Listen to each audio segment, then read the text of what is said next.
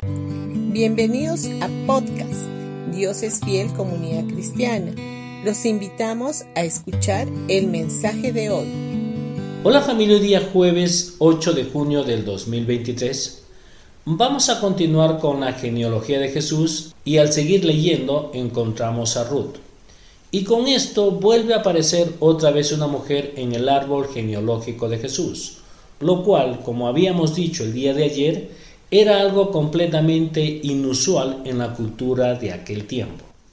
Naturalmente que en nuestra cultura actual las cosas son diferentes, pero cabe recordar que estas personas vivieron hace muchos miles de años atrás y además que la Biblia no es un libro escrito para la mentalidad del mundo occidental.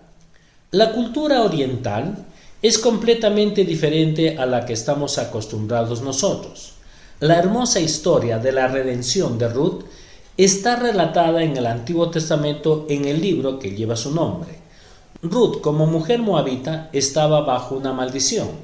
Los moabitas eran un pueblo maldecido y no podían pertenecer al pueblo de Dios. Sin embargo, así y todo, Ruth decide aceptar al Dios de Israel y formar parte del pueblo de Dios. Ruth era la nuera de Noemí, una mujer judía y cuando quedó viuda decidió acompañar a su suegra en regreso a Israel.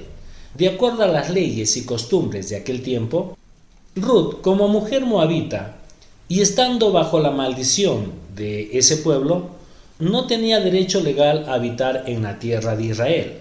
A pesar de ello, ella fue redimida por vos. Con esto adquirió el derecho legal de habitar en Israel y entró a formar parte de la genealogía de Jesús.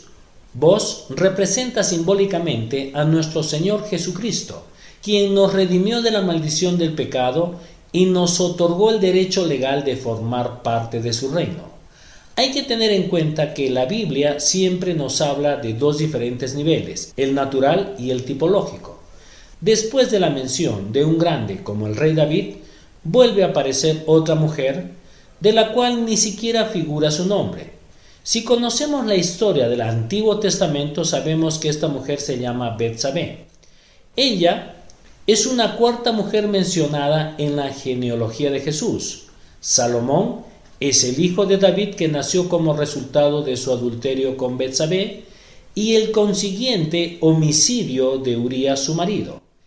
En la genealogía de Jesús no solo encontramos algunas personas que no aparecen demasiado aptas para integrar esta lista, sino que ahora se suma un adulterio y un homicidio.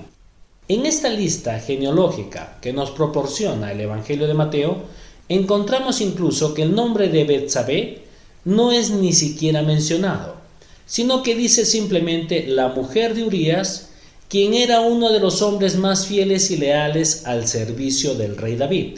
El triste relato del adulterio que cometió el rey David lo encontramos en 2 de Samuel capítulo 11. Él no solo tuvo relaciones sexuales con esta mujer casada, sino que envía luego a Urias, su marido, deliberadamente a la primera línea de batalla con el propósito de que muera. Con esto David estaba tratando de ocultar su pecado. Hay que tener en cuenta que estamos hablando del árbol genealógico de Jesús, donde además de los hechos lamentables que forman parte de la vida de sus antepasados, aparecen en la lista cuatro mujeres que, de acuerdo a la cultura de aquella época, no correspondían que fuesen ni siquiera mencionadas. Esta es la línea genealógica que nos presenta Mateo. Bendiciones con todos ustedes y mañana continuaremos con este tema.